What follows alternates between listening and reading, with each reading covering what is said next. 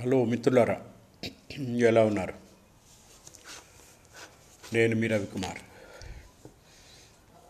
ఇటీవల శిరోమండనం కేసు గురించి చదివాను. ఇరవై ఐదేళ్ళు శిరోమండనం కేసు కొనసాగుతూ ఉంది న్యాయ వ్యవస్థ పోలీస్ వ్యవస్థ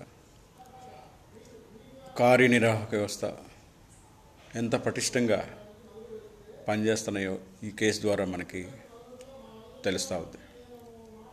ఆలోచించండి. ఇదేనా న్యాయం?